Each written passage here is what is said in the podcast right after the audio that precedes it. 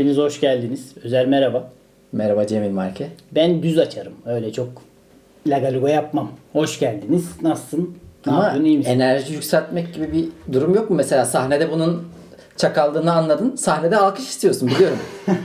Sahnede isterim de burada o kadar gerek yok. Burada çok enerjiye gerek yok. Hava sıcak zaten. Seni çakal.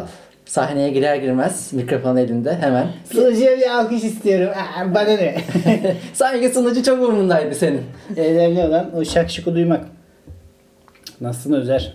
Ya yaza alışmaya çalışıyorum. Benim için her zaman yaz sancılıdır. Sevmem. Bunun da nedenini söyledim Twitter'da. Ya, beni takip eden dostlarıma. Bomba gibi giren şerefsizdir diyebiliriz artık herhalde. Bu konuyu seninle tartışmıştık. Yaza bomba gibi giren, şu an Bodrum'a giden bir sürü sosyetik isim var. Onlar şu an 2 ay boyunca tatlı tatlı eğlenecekler. Şimdi İstanbul'da sıcağın ortasında hafif de yağlı bir insansan. Şöyle yazdım Twitter'da. Hafif de yağlı bir insansan ne demek ya? Böyle. Twitter'da şey yazdım böyle. Ya aslında hava... Fenli yemle besleniyorsan hafif de. Tabii. Ya, hava sıcaklıkları normal.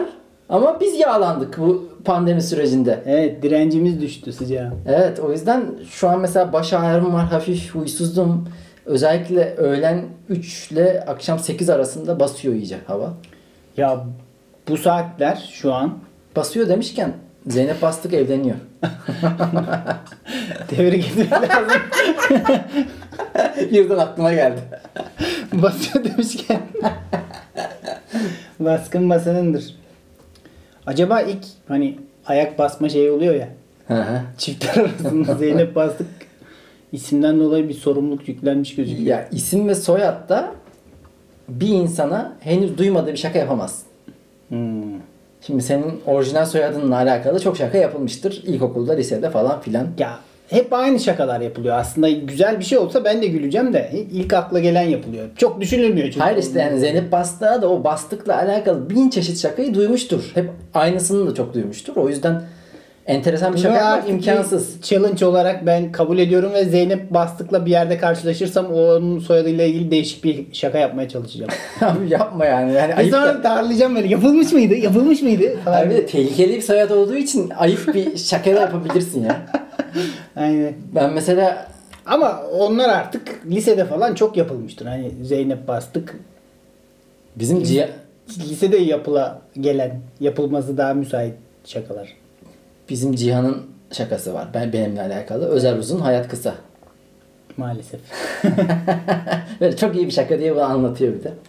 Her sarhoş olduğunda yapar. Ama mesela bak Zeynep Bastık o şakaya alınabilir bir insan mı? O önemli. Geçen seninle konuştuk ya. Bir insanın ya bazı insanlar şaka yapmadan yaşıyor. Hayatlarında böyle bir şey ya. Yok. Ve hiç de bunun eksikliğini hissetmiyorlar. Ama Ölü Ozanlar Derneği'nde gibi. Ama biz hissediyoruz.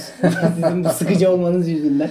Yani biz bir ortama giriyoruz. Sürekli şaka yapmaya çalışırken bir yandan böyle itici bir insan figürüne dönüşebiliyoruz. Evet ya. Alışmışız. Gereksiz yerlerde böyle tuhaf karşılanıyorsun. Halbuki şakan da komik. Şakan zaten komik ya. Şakan komik ama öyle bir ortam değil. Tamam hiç öyle, senin gibi bir insan yok orada. Sen ortamın itici neşelisi oluyorsun bir anda. Ben her ortamda bunu yapmaya çalışıyorum ya. Ve dahil olduğum iş WhatsApp gruplarında profesyonellerin çok da fazla şaka yapmayan insanların arasında. Lider makine üreticilerin arasında falan. Bir iki şaka sıkıştırıyorsun araya. Yani büyük ihtimal arada bazıları dışarı yani yazmıyorlar ama dışarı çıkacak bir şekilde sesleriyle lan bu dalayarak ne diyor gibi ne alakası var şimdi ifadeler kullanıyor olabilir. Evet bence Zeynep Bastık şaka kaldıran bir insan mıdır sence? Bence değildir ya. Ya çünkü başlarda kaldırıyorsa bile artık bayağı bir popülaritesi oldu ya. Ya belli olmaz o yani o fıtrat. Fıtrat gene aynı fıtrattır evlat. Aleyna Tilki ama kaldırıyordur bence. Aleyna Tilki okeydir. Hiç belli olmaz. Cidden. Gizli kibiri de olabilir onda. Evet ve bu yetiştirme tarzı, yetiştirme demeyeyim de kendi yetişme tarzından diyeyim. Yani kendi büyüme çağında belli oluyor bu. Ya 3 yaşında şakayı kaldırabiliyorsa kaldırıyordur, kaldıramıyorsa kaldıramıyordur. Evet, bazı bebekler onunla uğraşırsan daha da böyle şerlenir sana. Ama bazı da hiç siklemezse diyor. Demek öbürü siklemeyen, şakayı kaldıran bir bebek olur böyle. İşine gücüne bakar ya. Çok takılmaz yani. Ama eğer böyle bir özellikle hassas, ben şarkıcıyım, sanatçıyım gibi bir durumları varsa onlar mesela şakayı daha az kaldıran tayfa. Evet. Önemli bir insan olarak görüyorsan kendini. Orada çünkü bir drama var. Bir sürekli didaktik, öğretici sen orada ciddiyeti bozan bir unsur olarak evet, çatlaktan sızıyorsun. Bu şaka yapmanın karşılığı bir yandan her şeyi boş vermiş ve hani alay alma, çok önemsememe gibi bir şeyse eğer, nihilizmin karşılığı mı acaba? Şu an geldi aklıma. Nietzsche'nin de öyle bir sözü var, biliyor musun? Ulan bak ya, gene Nietzsche. Öyle bir, tam olarak öyle değil de söz tam olarak şöyle: kahkahaların eşlik etmediği hakikatleri yalan saymak gerekir diye. Ve çok güzel de aklımda kalmış şu an. Hiçbir yere de utanmadan ne güzel söyledim ya. Kendi özlü sözün olsa böyle söyleyemezsin. Evet. Tarihe geçmeye çalışan sözleri diye. Bir şeyi var hakikaten. Çünkü onu hemen bozuyorsun. Hani küçük bir kısa devre yaptırıyor beyni. Evet. O gülme hissi. Ha evet lan. Yani ortamda insanların ciddiye aldığı, üzerine kafa yorduğu bazen bazı durumlar oluyor. Sen de geliyorsun gakkuk diye şaka yapıyorsun. Yani onu hiç ciddiye almamışsın. Münasebetsiz. Bir de mesela böyle durumlar entertainment, eğlence sektörünün içinde de enteresan oluyor. Çünkü yaptığın iş eğlenceli olmak zorunda. Ama onun kurgu ve profesyonel kısmında şaka kaldırmayan yerler var. Böyle insanlar ciddi konuşuyor. Saat, yer, seyirci, işte akış falan. Ben oralarda da ciddi olamıyorum. Yani iyi bir ciddiyetten uzak. Komik, evet. Ciddiyetten uzak ismini ben bulmuştum bu arada. İyi bir bu işlerde profesyonel olmak için bazı yerlerde ciddi de kalabilmek gerekiyor. İnşallah onu ayarlayabiliyoruzdur ya. Bilmiyorum yani. Bakacağız. Sen nasılsın ya bu arada? Seni sormuyoruz. Seni terk ediyorum. İyiyim. Yarın itibariyle. Evet, İzmir günlerim başlıyor. Karaburun'a geçeceğim. İzmir'de sıcaktır şimdi. Ya Karaburun'a geçeceğim. Karaburun serin. Akşamları hatta bayağı esiyor. Üzerine bir şey alman gerekebiliyor. O açıdan güzel. Karaburun iyidir ama İzmir merkezde imam cehennemden bahsetmiyor. Ne olacak? 5-10 derece bir şey ya. Bu da benim şakamdır ha. Baturay Özdemir'in şakası. Baturay Özdemir'in de olabilir, bilmiyorum. Belki de Mustafa'nın şakasıdır. Artık kimin şey... Bunaldık ya, aşırı bunaldık. Benim bir konum var gibi bahsettin girişte ama şu tatil mevzularına da biraz daha girmek istiyorum ya. Şimdi ben aslında askerde dağıtıma gidecek bir er gibiyim. Ya izne gidecek ya da işte terhis olmak üzere olan bir er gibiyim. Böyle orada konsantrem düşer ya. Şu an evet, hiçbir şey konsantrem yok. Sen... Gideyim serideyim istiyorum. Son hafta, karne haftası böyle sivil falan geldin. İşte şarkı söyleyenler şarkı söylesin. Fıkra bilenler fıkra anlatsın. Hiç anlattın mı oralarda bir şeyler? Ben hiç anlatmazdım ya. Ben fıkralarımı sahnede anlatmam. Birkaç kere anlattım bilmiyorum da. O fıkra zamanlarında hep aynı fıkralar anlatılır. Fıkra anlatan çıkıyor, bir fıkra anlatıyor. Şey deniyor mesela sınıfta. Onu anlatma diyor. Öbür var ya, onu anlat. Ya biliyorsan niye anlattırıyorsun adama fıkrayı? Ya hiç şey böyle hani beklenilen bir şey yapılıyor ve yine de gülüyor. Ha, toplamış işte, çıkmış yemiş dalına, topladım hamını, sen o yaşta düşersen görürsün ebeden ama falan. Bu da gülüyor. Her seferinde gülüyor buna. Yani artık benzer şeyleri yapıp aynı sonucu alıyoruz ve mutlu oluyoruz. Tıpkı ne gibi? Mastürbasyon gibi yani. Nereye bazdın? Üstad. Söz ustasıyız. Bu fıkrayı iyi anlatanlar zaten bilinir ve aile toplaşmalarında, eş dost toplaşmalarında da hadi Hulki abi bir fıkra anlatmaya başladı diye aynı fıkraları anlatır. Ceviz oldu. Neyse artık. Ben de hep böyle isim uydururken Hulki derim. Hatta benim bu tavuklar var ya bağıran, onlara da Hulki derim genelde. Yani Hulkilerin dediğim böyle siz yokken kendim tavukla konuşmuyorum. Bunun merak etmeyin de. Psikanalizde bir anlamı vardır belki. Belki de yoktur, bilmiyorum. Ya her şeye anlamı varmış gibi bir metin yazabilirsin ya.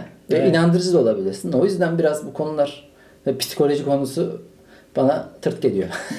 Deney yok, bir şey yok. Ha, öyle oldu. Yardır gitsin. İşte babasını kıskanıyor, bu ondan öyle yapıyor. Annesini bilmem ne. Sonra da içine gelirse bazen bir pipa, sadece pipa. Her şey seks değil.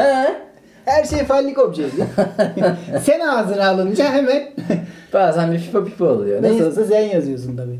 Bu fıkra anlatanlar bilinir ve o fıkra dağarcığı çok geniştir mesela. Stand-up materyali gibi düşün. Ama ben mesela hayatımda çok güldüğüm fıkralar da oldu gerçekten. Bunu unutmayayım dediğim. Ama hep unutuyorum fıkraları. Ben de ya. Neden acaba? Çok az yani? Vardır şu an. Yani bir fıkra falan hatırlıyorum şu an. Anlatayım mı? Anlatsana. Fıkralarını. Ya bir tane Amerikalı. Hemen de başladım anlatmaya. Hulki abi gibi. Hulki abi rahmet istedi. Bir tane Amerikalı akademisyen geliyor Türkiye'ye. İşte ne denir ona? Geçici öğretim üyesi. Geçici akademisyenlik yapacak burada. Buraya geldiği zaman karnıyarığı da çok seviyor. Hı. İşte çok beğeniyor. 6 ay boyunca sürekli karnıyarık yiyor. Sonra Amerika'ya dönüyor. Tabii orada karnıyarık falan yok. Patlıcan alıyor, eşine tarif ediyor falan filan. Anlatmaya çalışıyor, işte gösteriyor, olmuyor falan. En sonunda kadın anlamayınca diyor ki, ya diyor, nesini anlamadın? Pişirmeden önce benimkine, pişirdikten sonra seninkine benziyor. Güzel bir fıkra ama lisede bırakılması lazım bir fıkra aynı zamanda. Ben fıkranın giriş kısmına biraz dikkat çekmek istiyorum. Yani geçici akademisyen kadrosu. Bu. Ya geri dönecek ya, orada hikayeye hizmet ediyor aslında. Yani Amerika'dan gelen ve daha sonra geri dönmesi muhtemelen... Bir yardoç. Aşırı detay veriyorum gerçek olsun diye. Neden abi kadro açıldı bu adama da geçici olarak Türkiye'de yer aldı 6 ay? Fatih Üniversitesi'nde. Sonradan darbe olunca geri gitmek zorunda kalıyor.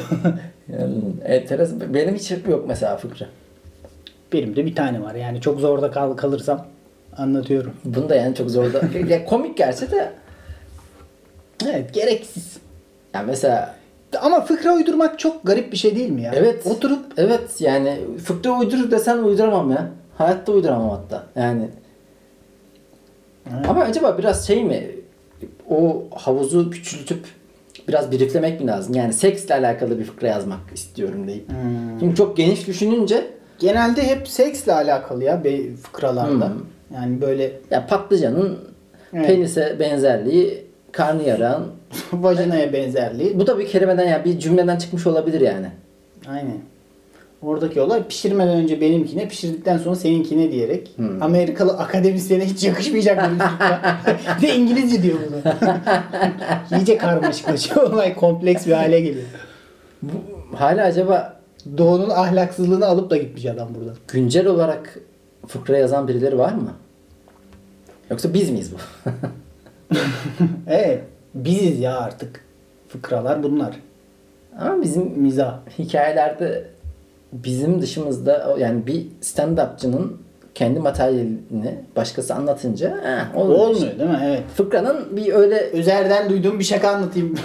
Ya o bile olmuyor. Hani Özer'in şöyle bir şakası var. Cemil'in bir şakası anlatıyorsun, var. Olmuyor. Yanlış yapıyorsun vurguyu bir şeyi. Ama evet. Fıkralar senin evrensel gibi neredeyse. Yani Amerikan fıkrası, işte Yahudi fıkrası.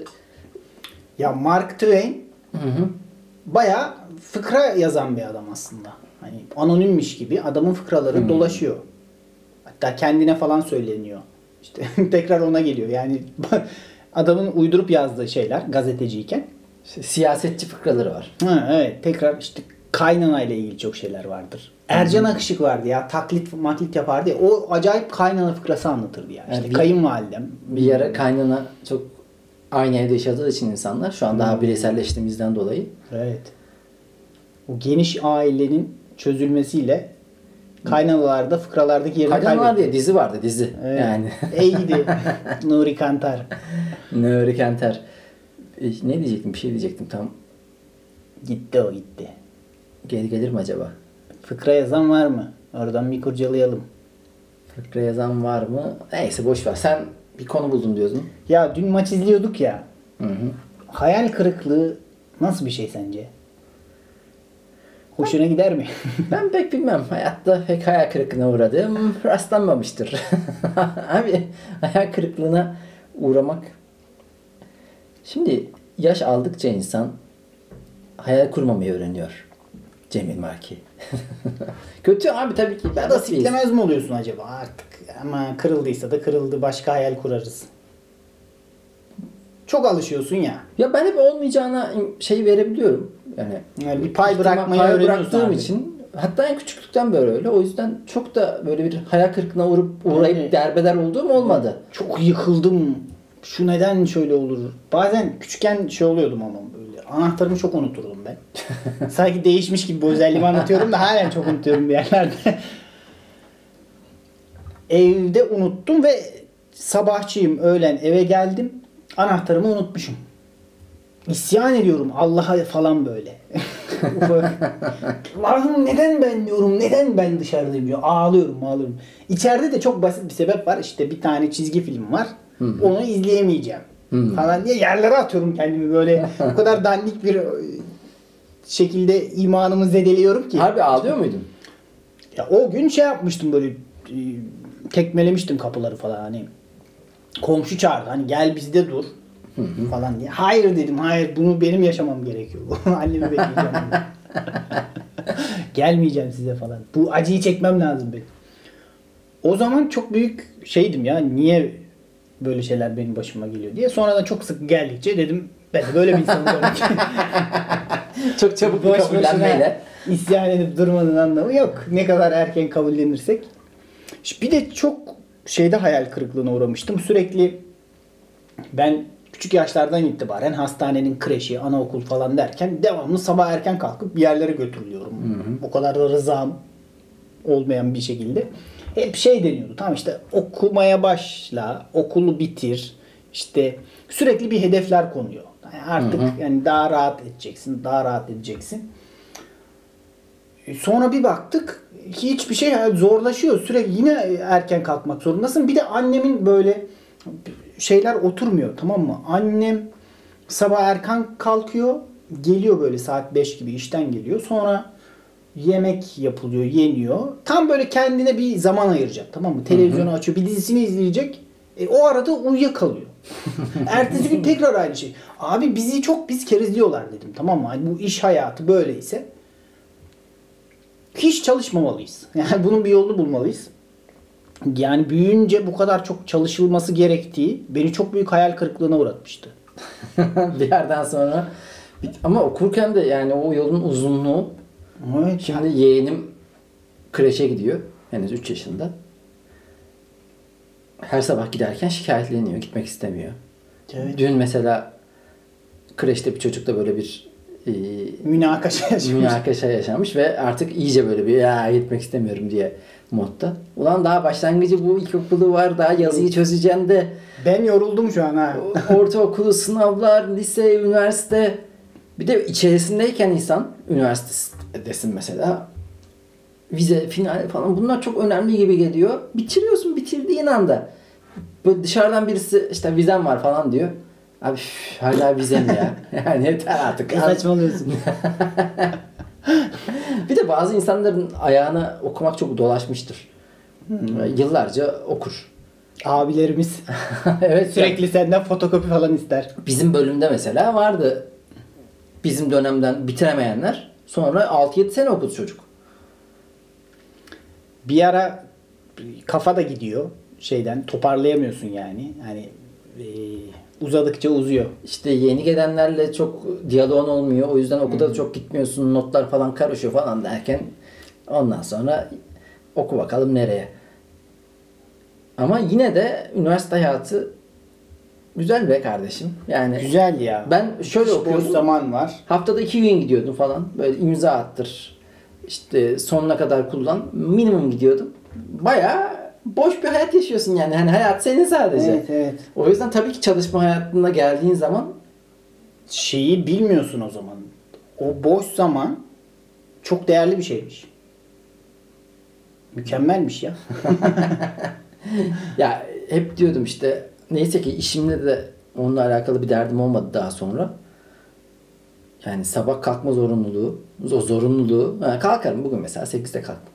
Çok dert değil ama zorunluluğu çok fena. 2 sene mühendislik yaptığımda da çok ağlaya yapıyorum. Şey bile seni bozar ki. Her gün saat 1'de kalkma zorunluluğu bile öyle. Ben 2.30'da kalkmak istiyorum falan dersin yani. Bir... Ya da uyuma zorunlu hale getirilirse. Evet evet. Tersi olarak. Dün şöyle bir hayal kırıklığı yaşadım. Çıktım, eve geliyorum. Tamam mı? Hmm. Bir köprünün altından karşıya geçeceğim. Yolun karşısında da böyle iki şeritli yol. Yine gereksiz bir detay verdim. İki şeritli yol hikaye hizmet etmiyor halbuki. Bir tane o kadar sevmediğim bir arkadaşımı gördüm. Hmm. Görür görmez hemen gideceğim yönün tersi istikametine depar atmaya başladım. Allah Allah. O kadar görmek istemiyorum yani. Halbuki selam vereceğiz. Ne yaptın, ne ettin, ne haber, aynı falan deyip şey yapacağız. Deli gibi koştum, tamam, bastım böyle. Başka bir yoldan gittim. Bu... Niye böyle bir şey yaptım ya? Şimdi bu hayal kırıklığı yok bunda. Ya böyle bir şey yaptığım için, yani böyle bir insan olduğum için hayal kırıklığı. Ben yaparım şey onu. Ben onu çok yaparım. Ama neden koştum ki? Yavaş yavaş gidebilirdim yani. Terledim. Ne kadar görmek istemediğine bağlı tabii ki, o ayrı da. Bayağı bir görmek istemiyormuşum ya. Hmm. Kaçtım resmen. Ya öyleyse ben sırtımı dönerim, bir şeyle ilgilenirim, telefona bakarım mesela, sırtımı dönüp sanki o ara hiç o kadar... Senin o şeyi uygulayamadım mesela. Evet. Senin vardır ya, göz hapsinde tutup evet, o göz göze gelirse hemen selam vermiş olmak. Evet. Bunu yapmam gerekir. Yapmam gereken tam olarak buydu. Şimdi sevgili La Folacılar, ben yolda selamlaşmak istemediğim biriyle çok yakından geçeceksem eğer şöyle yaparım. Onu göz hapsine alırım. Bana bakmadığı sürece ona bakarım ki bana baktığı anda sanki o an karşılaşmış gibi konuşurum. Bana bakmazsa da emin olurum beni yani görmediğinden. Böylece ileride beni gördü, selam vermedi olmadığından yanından geçer giderim. Evet, sen aktif savunma yapıyorsun. Defansı önde kuruyorsun. Ben de hayvan gibi kaçıyorum yani. Evet. Kaçarak çözdüm ama. Çözülür ya. Bazen mekanlarda da falan da oluyor ya. Tam böyle giriyorum, konuşmak istemediğim biri. Anda sırtımı dönüyorum böyle yavaş yavaş, çaktırmadan gidiyorum. Uza buradan, uza uza. Ya ama bazı insanlar var. Tabii ki siz dinleyenlerden hiçbiri öyle değilsinizdir. Çünkü ulan yani ayakta small talk bile yapası gelmiyor insanların. Öyle bayıyor. Bazen esir alıyor. Konuşuyor da konuşuyor. Lafı oraya bağlıyor, buraya bağlıyor. Ya stand-up'ın komedi niyeti olmayan konuşmayı böyle birbirine bağlayarak 10 dakika konuşuyor. Ben de sürekli şey yapıyorum. Ha, evet abi. Zaten öyle. Tabii ki de. Of. Birini, ilgini çekmeyen bir konudan bahseden birini onaylamak kadar yorucu bir şey yok. Düşün, bir de adam bir sürü şey anlatıyor. Sen bir kelime evet abi diyeceksin. Ona bile üşeniyorsun ya. Ya hayal kırıklığı dediğin şey de şimdi bu anlattıklarından değil de hayal kırıklığı olması için biraz hayali... Aynen ben... Hayalinin için çalışman ve... Light hayal kırıklıklarından. Şöyle şeyler olması lazım yani, o hayale ulaşmak için bir emek verip onun da sonunda sen şunun gibi bir şey istiyorsun. İşte 6 yıl çalıştım, pilotluk kursuna gittim. Hı hı. Sonunda da kalbim delikmiş. Pilot olamadım. Ya mesela ben istiyorsun. İlk mühendislik işlerimde, işte ikinci işimdi, prefabrik şirketinde çalışıyordum. 2009 krizinde, o teğet geçen krizde en son işe aldıkları 2 kişiyi çıkardılar. Güzel de tazminat verdiler. Onlardan biri bendim. Biri de Engin. Belki dinliyordur. Böyle iyi de para biriktirmiştim. Aslında çok sevinmem lazım. İşi de hiç sevmiyordum. Sabah 5'te kalkıyordum. Çok uzak bir yere gidiyordum. Böyle Ankara'dan Kazan'a. Böyle 1 saat, 1,5 saat bir yol. Kazan nerede lan? O Özbekistan'da değil mi? Yok. Ankara Kazan. Ankara Kazan. Hmm. Oraya gidiyordum. Sabah 5.30'da kalkıp 6'da servise binip 7'de işbaşı, böyle saçma sapan bir iş oluyordu benim için. Hiç sevmiyordum. Ama işten çıkarıldım. Eve geldim, ağladım. Mesela. Allah Allah. Belki o şey ya, tekrar iş arama süreci falan filan. Ağlatan şey odur belki de. Şöyle diyeyim, bir de oradaki bak mesela gene ciddi kalamayışımı anlatayım sana. Abi şimdi büyük bir ofis. Böyle herkesin bir arada çalıştığı. Bizim farklı tasarım, imalat gibi farklı birimler var. Mimarlık falan kısmı var. Toplamda 15-20 kişi var ofiste. İşte müdür, arkadaşlar, işte üst yönetimle konuştuk. Bu kriz nedeniyle en son aldığım uzun bir tirad attı ve dedi ki Özer ve Engin arkadaşlarımız da yollarımızı ayırıyoruz. Tabii böyle hani şey, birçok insanda tabii o anda şey vardır büyük ihtimal, hani oh ben değilmişim diye. Ama bu iki enayiymiş diyor. Tam ofis ortamı gibi düşün. Hani Michael Scott'lı. Öyle herkesin bir arada oldu. Tabii onlar böyle şey yaptı, böyle rahatladı. Sen de kovdu, ne diyeceğini de böyle. Yani bilgisayarın önünde oturuyorsun, yalandan bir iş yapıyorsun falan. Artık onu da yapmanın bir anlamı yok. Böyle duruyorsun. Ne zaman çıkacaksın hani? Kovuldun sonuçta ya. Şu anda itibariyle bir anda serbestleştim. Tam bir ayrılık muhabbeti. Ben de şey yaptım böyle hani konuştuk. Sonra giderken şey yapıyorum böyle. BBG evinden ayrılan 06 numaralı Özer Uzun. Kovuldun amcık, biraz üzülsene. Gene abi o durum böyle şakaya vurup böyle insanları eğlendire. Ama işte eve gidip ağlamıştım mesela. Zaytung'u bitirdiğim... Resmen hani kasabadaki palyaço durumu var ya. Kovulanı sensin. Asıl sizin beni eğlendirmeniz. O hikayedeki palyaço benim. Abi şaka yapmanın en büyük nedenlerinden biri acımadıkidir zaten. Hani acımadık dersin. Ve evet. Durumun ne kadar orada... Peki hangisi daha kötü? Mesela şimdi siz anladığım kadarıyla böyle toplu bir tiratlı kovulma var. Bir de evet. Mesela ilgili İK'ya gidiyorsun. Hı-hı. Oradan sana çıkışını veriyorlar. Geri geliyorsun, bir anda herkes ne oldu Özer nereye gidiyorsun diye soruyor. Ne diyeceğim orada? Yani toplu kovulmak mı herkesin ortasında, hani şey gibi Survivor adasında. Evet. Artık senin ateşi söndürülüyor falan. Evet. Öyle mi daha kötü, yoksa gidip içeri geliyorsun, açıklamayı kendi yapman gerekiyor mesela. Yani bir anda masanın üstünden eşyaları falan toplamaya başlıyorsun. Ne oldu, nereye gidiyorsun ya? Bence birebir olup kendini açıklaman daha kötü. Çünkü inanmazlar hani. Dersin ki ya böyle bir kriz nedeniyle. Yok lan ne krizi ya. Gerizekalı olduğu için kovuldu falan da. En azından herkes biliyor ne olduğunu, anladın mı? Müdür söylemiş falan. En son hani durumu da şey diye açıklamış. En son gelen iki arkadaşı. Belki de en gerizekalı. Bunları mesela hiç beğenmedik. Biz aldık şey ama 6 ay durduruyorlar. Bisik olacak yok. Tutsak tutarız ha. Kriz miriz lan, 2 tane adam, ona şey yapamayacağız falan diye. Bu arada sonra öğrendim. O şirket zaten çok fazla eleman çıkartan bir şirketmiş böyle. Dönem bazen çok alıp sonra proje bitince elindeki birçok inşaat firması böyle şeyler yapıyor. Evet. Ama mesela bak Zaytung'dan ayrıldığım gün 1 Ekim 2016. O gün de son mesai yaptım, ağladım. Çünkü 7 sene oradaydım abi falan. Bir arkadaşıma dedi ki yani cebinde taş taşısan o ayrılıkta ya, ağlarsın. İnsanlar hapisten çıkarken ağlıyor. Evet. Bir şekilde insan adapte olan bir canlı. Ya mesela bak zaten adapte oluyorsun. Şekiller, şartlar ne kadar kötü olursa olsun. Tabii yani bir bağ kuruyorsun her şeyle. Ufak inşa ettiğin bir yapıdan ayrılıyorsun ki mesela zaten büyük hayal kırıklığıdır benim için. Evet. Yani en başından itibaren içeriye katkıda bulunup o işteki birçok fikri yeşertip ondan sonra o yapının çekim bir yere gitmesi beni çok üzmüştü ve dediğim gibi o zaman ağlamıştım. Onun dışında hayal kırıklığı, insana da hayal kırıklığı çok olur. Bazılarına bir konuda çok güvenirsin. Onları saymıyoruz bile. Yani öyle olur. Onun dışında çok fazla yok ya yani.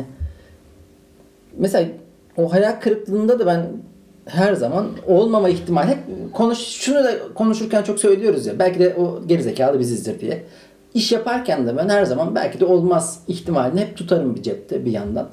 Mesela güvenle alakalı durumda da aynısı var. Yani güven konusunu hiç düşünmem. Yani hayal kırıklığına uğrama konusunu hiç düşünmem. Onlar çok şey değil. Evet. Değil. Bir de belki de şu an neşeli olduğumuz için hiç hayal kırıklığı gelmiyor aklımıza. O da olabilir. Ama yani sen hayat çizgine bir bak. Kaç yaşındasın? Ne kadar zaman neşesiz oldun? Yani ben seninle 2016'da tanıştım.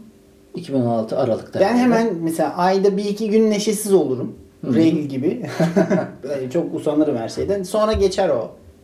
Bir şekilde tamir ederim hemen. Ne olursa olsun. Ya tatsız olduğumuz oluyor da evet. Ama genelde neşeliyimdir ya. Evet, yani. Bırakmam ya. Bırakırsak bittik zaten. Başka hiçbir şey yok elimizde. Hiçbir silah yok. O tatsız olduklarımda şey diyorum ben de. Ulan dün iyiydim. Bugün ne oldu böyle yani, anlamsız bir üzüntü de, bir hüzün de geliyor ha. Evet, Saçma bir yerde ne oldu belli. Hatta ertesi gün şaşırıyorsun böyle. Bazen daha böyle bir ağlamaya yakın olduğun zamanlar oluyor insan olarak cidden. Alakasız şekilde gözlerin doluyor. Evet ya.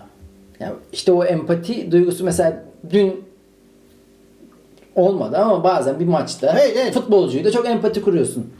Öyle oluyor. Çocukluğundan böyle ufak anlamsız bir kesit geliyor aklına, tamam mı? Hı-hı. Ya bir anlamı da yok. Beni ağlata yazıyor böyle bir şey.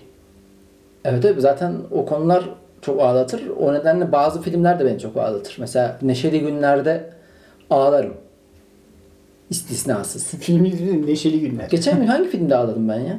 Sana söylemiş miydim? Söylemiştim galiba. Söylemedim. Türk filmi izledim. Çok daha ağlanacak bir film değil. Neydi ağladın lan? Tosun Paşa'da mı ağladın? Ne yaptın? Tosun Paşa gibi ya. Emel Sayın'ın kaçırıldığı Mavi Boncuk. Mavi Boncuk. Onda üzüldüm ama ya. Şimdi Tarık Akan var.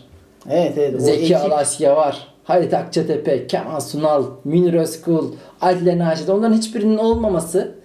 Böyle Metin Akpınar için bir üzülme, bir genel olarak üzülme. Yani Metin Akpınar da oradaki son kale. Yani düşün, Metin Akpınar bir yerde denk geldiği zaman televizyon izliyor mu bilmiyorum da ne düşünüyordur acaba? Ulan Tarık orada. Evet, mesela o geldi aklıma. Zeki orada bilmem. Şener Şen için de aynısını düşündüm. Dün izlemiştik ya. Süt kardeşleri. Bu oyuna bile dayıyorlar. Hababam Sınıfı'nın süt kardeşleri falan. Adam ya yeter abi. Belki çok normalleşmiştir bir yandan da. De çok üzdü beni ya orada. Yani zaten Ertem Eğilmez galiba değil mi o da? Çok iyiler ya. Yani o ekip full aşırı iyi. Öyle Emel Sayın'ı kaçırıyorlar ama ağzının içine bakıyorlar. Hani Emel Sayın zaten önce bir beni neden kaçırdınız diye cazgırlık yaparken 2 dakikada zaten çok iyi olduğunu anlıyor. Sonra bakıyor bunlar beceriksizin teki insanlar aslında. Yani orada bile bir gözlerim doldu. Evet. Sinirlenince ağlar mıydın çocukken? Beni babam çok ağlatırdı. Şöyle ama ağlatma değil de bir şey için ağladığım zaman aşırı sinir ederdi. Beni derdi böyle, ağladıkça çok çirkin oluyorsun. Çok çirkin oluyorsun. Bağıra bağıra ağlardım. Bu ne demek ya ağladıkça çirkin oluyorsun? Aşırı çirkin oluyorsun böyle. Bunun falan oluyor falan derdi böyle sürekli. Kimin tavrı biliyor musun bu? Tam Cihan çok bilirin tarzı. Olabilir. Yani ağladıkça çok çirkin oluyorsun diye böyle iyice sinir etmeye çalışıyor seni. Aynen böyle. Ağladıkça o kadar çirkin oluyorsun ki bak fotoğraf makinesini getir çekelim falan diyor böyle. Naçizane yani söylemesi ayıptır. Hafif dedi iş yüzlerim var ya. Bir dedi şey konusunda yüz. Senin bu bir şey yaparken çok müdahil olmasından dolayı. Evet. Onu bazı konuşmalarda olabilir. Bir vardır bu şeyler var. Var. Düşünüyorum olabilir. Ya benim babam birebir bana çok iyiydi. Ama kendisi çok her şeyde genel dediği issues var. Evet yani genel var ama birebir adam bize yani geliyor kaç gün eve gelmemiş. Senin var. Dışarı karşı savunamazsın. Evet. Yani sana iyi de. Yani işte eve gelmemiş birkaç gün ve ondan sonra annem sinir küpü babama karşı. Babam bize karşı aşırı iyi. Çikolatalar falan hediyeler falan aşırı ilgi bize karşı. Evet. Annem cihazda yani ne yapsın kadın? Ya ben sonradan ama şunu fark ettiğimde her yerine oturdu. Adam 30 yıl ilkokul öğretmenliği yapıyor, tamam mı? Hı-hı. Ben babamı sınıfta gördüm, aşırı şaşırdım. Tam ara sıra giderdim de gördüğümde. O kadar ki yapamadınız mı? Tekrar yapalım. Boncukları dizelim böyle adam. Bütün gün kafası şişiyor, tamam mı? Hı-hı. Eve geliyor ve bir tane daha bu çocuk. Hayır, bir tane daha var. Hatta o kardeşim de oldu, bir tane daha var. Yani sonra da ben o olayı çözdüm, dedim lan evet bu adamın kafası şişiyor yani. Ya zaten abi bu dedi işi üstür, mam işi üstür. Bunları çözeceksin işte yani. Onlar da mükemmel anne babaların çocukları değil yani anne babamıza baktığında. Yakınlarına böyle bir şey öğretmek çok zordur. Hı. Mesela baban ya da sen tanıdığın birine araba kullanmayı öğret, kavga çıkar aranızda böyle. Sevgiline öğret, dövüşürsünüz yani. Çünkü bir duygusal yakınlıkta olduğu için bir beklentisi var. İstiyor ki sen hemen kapıver bir şeyleri. Hı-hı. Böyle uğraşmak istemiyor seninle. Senin gibi düşünsün. Senin kavrayışında olsun ve hemen anlasın ne dediğim, ama öyle olmuyor işte. Başka yabancı birine öğretir gibi temelden bazı şeyleri öğretmen gerekiyor. O yüzden ben yapıyordum mesela. Kardeşim hiç ödev yapmak istemezdi bu. Cuma'dan mesela çantayı atardı. Pazar böyle banyo yapma, ütü yapılma telaşında birinin ödev yapmaya çalıştığını düşün evde. Babam aşırı sinir olurdu kardeşime. Ben de orada şeydim. Ya, tamam diyordum baba, ben yardımcı olayım. Kardeşim de hakikaten salaktı yani. Ben de sinirleniyorum ama birinin dengeleyici olması lazım orada yani. Sen kardeşinle kavga etti mi böyle? Bayağı yumruklu mumruklu. Yok ya. Dövdün mü? 2 tokat çakmalı. Ha, döverim. Dövmüşüm bile. Döverim değil de öyle itişmeli, kakışmalı, böyle ağlatmalı kavga olmuştur aramızda. Öyle ciddi kavga olmamıştır. Zaten kardeşim benden 6 yaş küçük. Hep severek geçti. En çok sıkıldığı şey kardeşimin yanakları. Hı-hı. Çok tombişti benim. Çok bunalırdı. Ben böyle sürekli sıkmak isterdim, böyle öpmek isterdim falan. Kavgadan ziyade ondan çok bunalırdı. O bizim yani. Bizde de oluyordu ya. Aslı beni böyle çok öpüyordu. Aşırı seviyordu. Sıkılıyordum ya falan. Niye de biz hiç kavga etmedik mesela. Vay be. Ya ama küçük kardeşler ablalarını çok döver mesela. Yok, kavgalarda. Hiç. Saç çekme falan, öyle pisleşirler. Biz de çok ciddi kavga ettiğimizi hatırlamıyorum ya.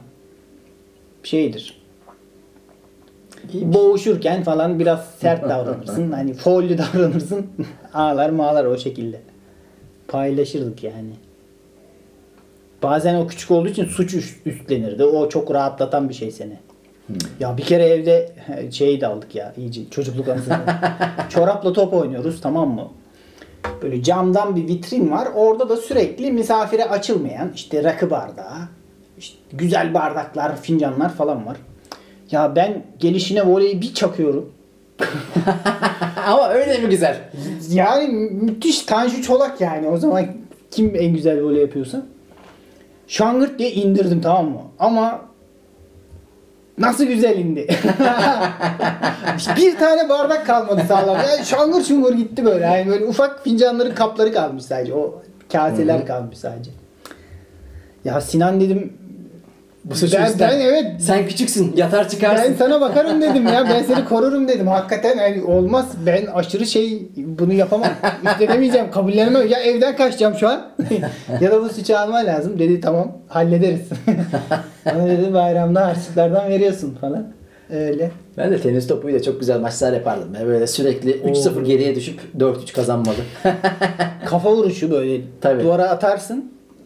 İyi yükselirsin falan. İşte abi senaryo da hep aynı ya. Beşiktaş'ta oynuyorum. Dakika 89, 3-0 gerideyiz. Son anda. Basketbol maçı bu. Abi anında bir frikik, bir tane kafa, bilmem ne. Bir korner. Oradan derken vitrin aşağı inmiş. Bir de bazen beceremiyorsun, o duvardan sektirip atamam. Kaçtı bu sefer, olmadı. İyi indik. Senin yok mu tatil planı kardeşim ya? 25 Temmuz'da bir kere sahnedeyiz. Kadıköy Aylak Bar. Bakalım. La Fol'da stand-up. Ayarlayacağız bir şeyler ya. Bir beraber tatile gelemedik. Bak 5 sene olmuş tanışalı. Evet. Ben senin yüzüşünü göremedim. Tatil nasıl? Bir insan tatile tanırsın. Yüzüyorum ya. İyi yüzüyor musun? İyi yüzdüğümü söylüyorum. Hadi ya. İyi ama ya, fena değil. Denizde kalmayı sever misin? Denizde de çok durur. Bazısı denize girer, bir girer sonra kenarda durur. Böyle çenen soğuk bile olsa, ben de. Çenen takır tukur olana kadar böyle götüm keşkül gibi titrer. Havuzun içinde böyle sıtmalı gibi titrerim. Ben açılırım denizde. Öyle bayağı bir açılır orada. Eskiden şarkı söylüyordum, şimdi stand-up yapıyorum. Güzel oluyor, keyifli oluyor. Hayır, ben de severim. Yani en yalnız kalabildiğin yerlerden biri o. En uçta kim varsa, madem oraya gidilebiliyor, ben de oraya gitmek istedim. Çünkü benim bir sözüm vardır birisinin.